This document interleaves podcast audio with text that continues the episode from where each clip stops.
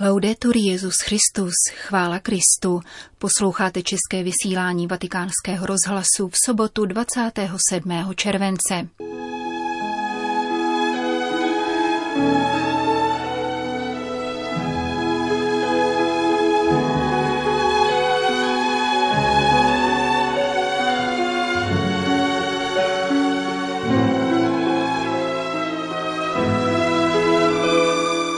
Krátkých zprávách vám přinášíme další pokračování z rozhovoru papeže Františka pro mexickou televizní stanici Televíza. Od mikrofonu zdraví Jana Gruberová.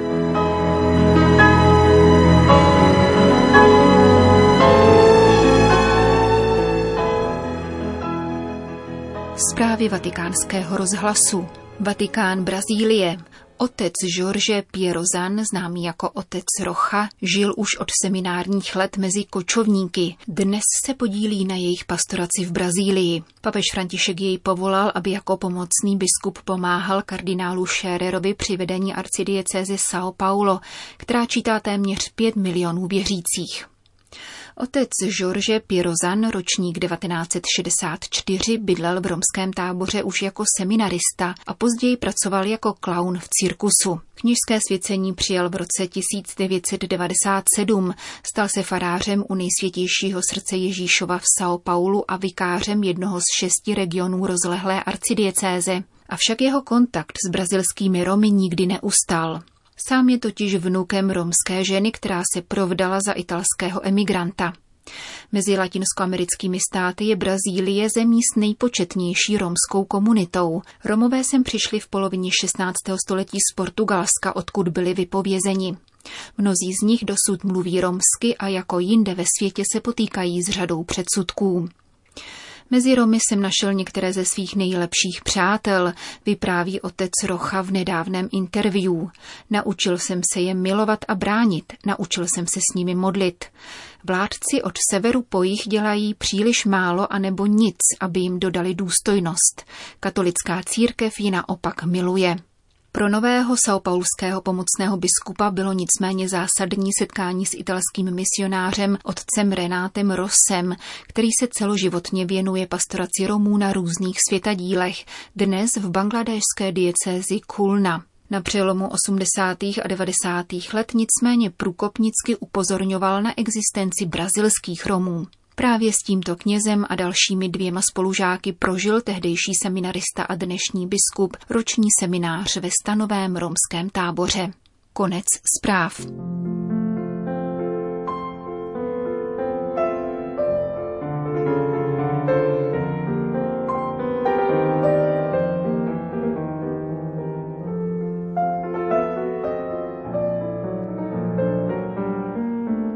Papež František se zamýšlel nad dosavadními šesti lety pontifikátu v obsáhlém rozhovoru s vatikanistkou Valentinou Alazrakijovou, který koncem května odvysílal mexický televizní kanál Televíza.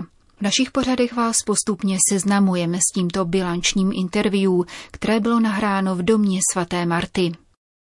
Když hovoříme o násilí, je tu téma, jemuž se široce věnuji, a sice násilí na ženách, vraždy žen.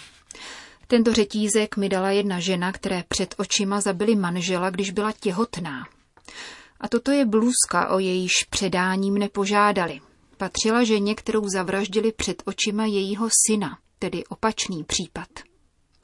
Mám ji předat, abyste myslel na všechny ženy, které jsou oběťmi násilí v Mexiku i na celém světě. Ona žena se jmenovala Rocio. Rocio. Rosío. Život přerušený násilím, nespravedlností, bolestí. Víte, co se tu děje? Mluví se o statistikách, ale tato žena se jmenuje Rosío, jiná Grecia, další zase Miroslava. Zkrátka mají jméno. Jsou to jména osob z masa a kostí. Nelze pochopit, kde vzniká toto každodenní násilí proti ženám, jehož dějištěm je Itálie, Španělsko, Mexiko, celý svět. Nejde o statistiky, nýbrž o ženy. V čem podle vás spočívá důvod k této nenávisti vůči ženě, která vede k tolika vraždám? No Nedokážu podat sociologické vysvětlení, avšak odvážil bych se říci, že žena dosud zaujímá druhořadou pozici. Při jedné cestě v letadlem jsem vám vyprávěl, jaký původ mají ženské šperky. Pamatujete? V oné prehistorické době, ať už je to pravda či ne, žena v kolektivní imaginaci stála na oné výši. Dnes, když třeba žena získá důležité a vlivné místo, dozvíme se sice o případech geniálních žen, ovšem v kolektivní imaginaci zazní. No podívejme, podařilo se to i ženské. Dostala Nobelovu cenu. Neuvěřitelné. Dohledejte si, jak se o tom vyjadřuje literatura. Žena má druhořadou pozici a odtud vede malý krok k jejímu zotročení. Stačí se jít podívat na římské nádraží, projít se po římských ulicích. V kulturním Římě najdete evropské zotročené ženy. K vraždě pak stačí málo. Když jsem v roce milosedenství navštívil jeden asilový dům pro ženy, byla tam jedna s useknutým uchem, protože od svých klientů nepřinesla dost peněz. Klienti se kontrolují a pokud dívka neplní své povinnosti, je byta nebo potrestána, jako se stalo oné ženě.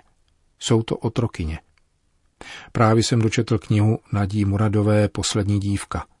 Dala mi v italštině, když za mnou přijela. Pokud ji neznáte, doporučuji. Soustředuje se tam všechno, co si svět myslí o ženách, byť v kontextu jedné zvláštní kultury. Svět bez žen nefunguje. Nikoli proto, že žena rodí děti. Pomíňme nyní plození. Bez ženy nefunguje domov. Existuje slovo, které brzy opustí slovníky, neboť všechny děsí a tím je něha. Ta je vlastnictvím žen. Neumím vysvětlit, kde se rodí násilí, ovšem k vraždám žen a jejich zotročování je pak blízko. Možná by to za mne lépe učinil nějaký antropolog, kde se vytváří toto násilí, proč se z ženské vraždy stává dobrodružství. Nevím, je však patrné, že žena je nadále v druhořadé pozici. Výraz všeobecného překvapení, když se ženám něco podaří, to trefně dokládá. No?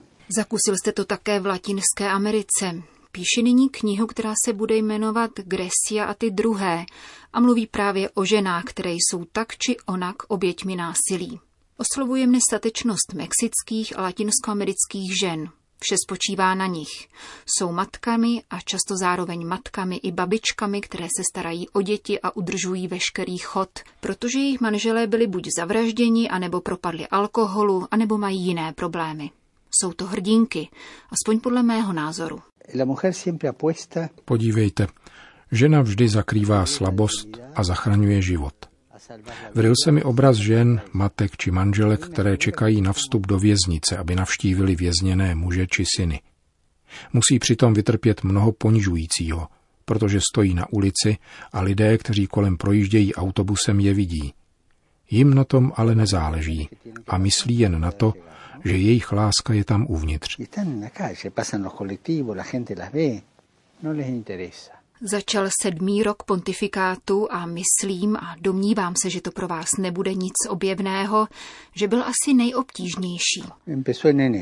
Začal v lednu. Došlo k mnoha skandálům, možná k několika chybám, zámlkám. Rostly útoky ze strany katolíků a věřících, kteří nesouhlasí s vaším stanoviskem k různým tématům. Byl jste dokonce obviněn z hereze, žádan o odstoupení. Zkrátka došlo na všechno. V médiích se těšíte velké popularitě. Nevím, jestli je vám to známo, ale víte, jak jsme vám celé ty roky říkali? Teflon, protože jste proklouznul vším. Cokoliv jste udělal, i když to třeba nebylo tak korektní, média vám to prominula, což jsme neviděli u vašeho předchůdce. Papež Benedikt, ať udělal cokoliv, všichni stáli proti němu. Nyní mám dojem, že tyto líbánky trochu opadly. A chtěla bych, je-li to možné, abyste mi řekl, jestli jste vnímal tuto změnu, tuto těžkost a jak jste ji prožíval. Povídáš mi o médiích. Mně se slovo líbánky jeví trochu přeslazené. Ale tak tomu bylo, tak se to říkalo, ne? Vzpomínáte, že první věta, kterou jsem při příchodu na tiskovou konferenci na palubě letadla řekl, zněla v jámě lvové. Já se s médií cítím jako doma. Myslím, že pouze jednou nebo dvakrát během šesti let jsem musel s velkou úctou přerušit někoho, kdo položil nějakou otázku špatně o africké nemoci a další, kterou si už nepamatuji. Je zřejmé, že jde-li o palčivé problémy, mohu mít potíž odpovědět ale to neznamená, že cítím k médiím nějaký odstup. Nikoli. Jsem s vámi jako doma. A děkuji vám, že máte trpělivost. Kromě toho mám s vámi soucit, v dobrém smyslu slova, když cestujete na mačkaní jako sardinky. Obdivuj vás. Cítím se jako doma a když vás zdravím, není to diplomatické gesto. Cítím, že si zasloužíte, aby vás někdo aspoň pozdravil a zeptal se vás, jak se máte.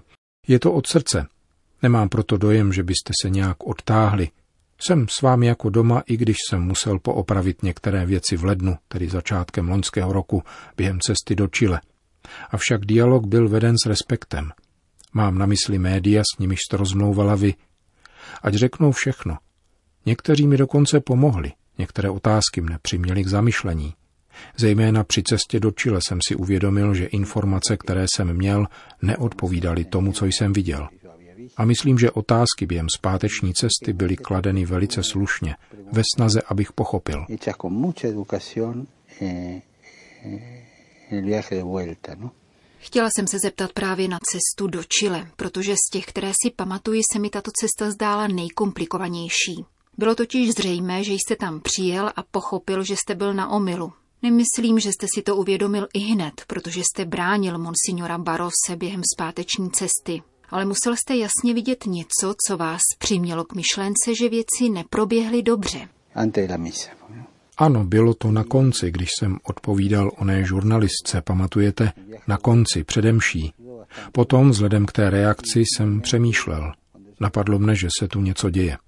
Zpáteční cesta mi pomohla pochopit mnohé a když jsem dorazil sem, přemýšlel jsem a modlil se, vyžádal si radu a rozhodl se vyslat apoštolského vizitátora, který vynesl na světlo všechno, co jsem nevěděl. Byla to pomoc. Cítil jsem, že se mi dostává pomoci.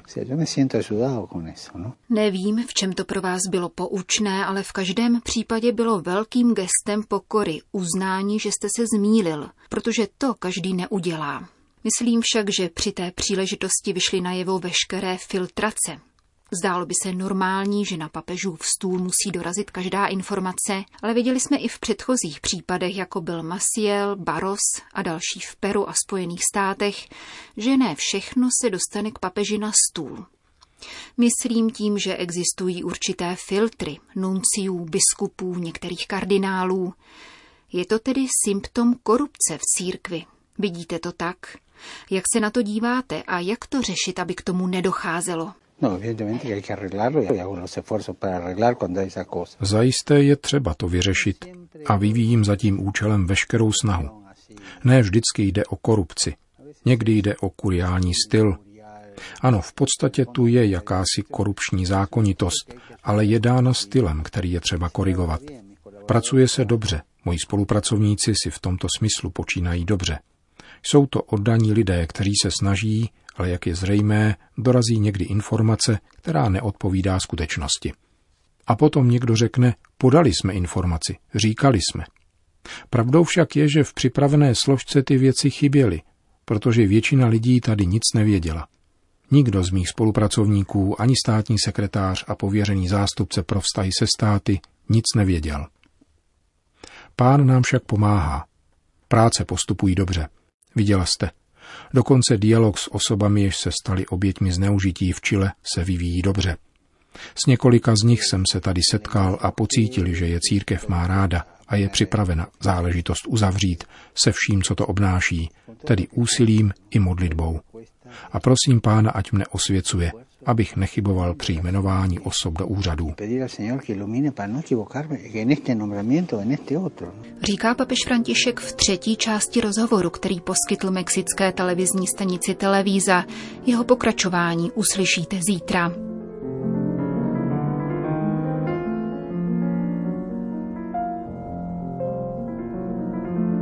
Končíme české vysílání vatikánského rozhlasu. Chvála Kristu, laudetur Jezus Christus.